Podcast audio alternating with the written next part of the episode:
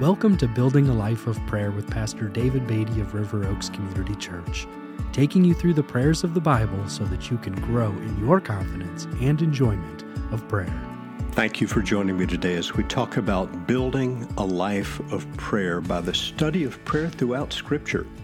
We've been studying the Old Testament book of Psalms, and today I'm going to be reading from Psalm 23. Undoubtedly, Psalm 23 is the best known of all the Psalms, and it reads this way Psalm 23, a psalm of David.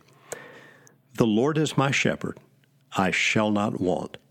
He makes me lie down in green pastures. He leads me beside still waters. He restores my soul. He leads me in paths of righteousness for his name'sake. Even though I walk through the valley of the shadow of death, I will fear no evil, for you are with me. Your rod and your staff, they comfort me. You prepare a table before me in the presence of my enemies. You anoint my head with oil. My cup overflows. Surely goodness and mercy shall follow me all the days of my life, and I shall dwell in the house of the Lord forever.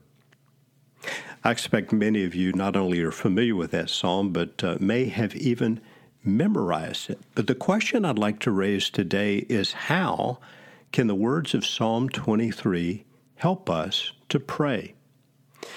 Well, first, I think it's important to know that if Jesus Christ is your Savior and Lord, He is also your great shepherd. Jesus said of Himself, I am the good shepherd.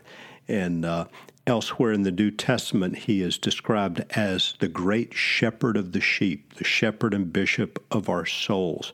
And so I think that we can rightly personalize the words of this psalm.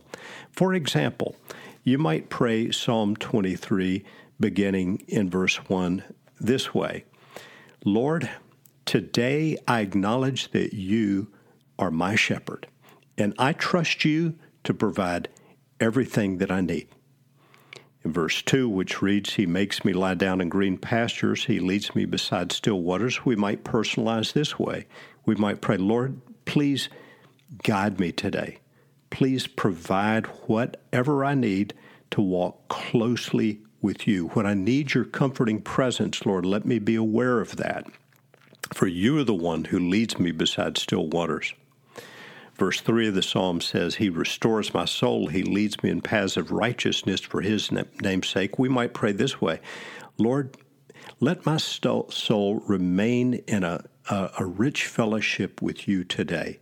If I need restoration of soul, Lord, please bring that about. And please guide me in right paths this day. Verse 4 of the psalm, of course, says, Even though I walk through the valley of the shadow of death, I will fear no evil, for you are with me. This is a good place as you're reflecting through the psalm and praying through the psalm to say, Lord, today I trust you'll be with me regardless what I go through. Uh, I'll fear no evil because you are with me. You've given me your Holy Spirit to comfort me. Verse 5 of the psalm uh, tells us that you prepare a table before me in the presence of my enemies. And again, we might pray, Lord, whatever I face today, whatever adversity comes my way, I'm putting my trust in you because I know you are with me.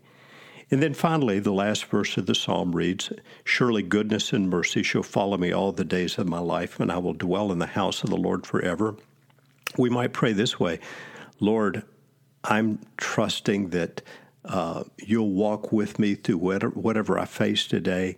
Uh, let me experience your goodness. Let me experience your mercy when I need it. And Lord, most of all, I thank you for the gift of eternal life that's been provided for me because of the work of Jesus on the cross.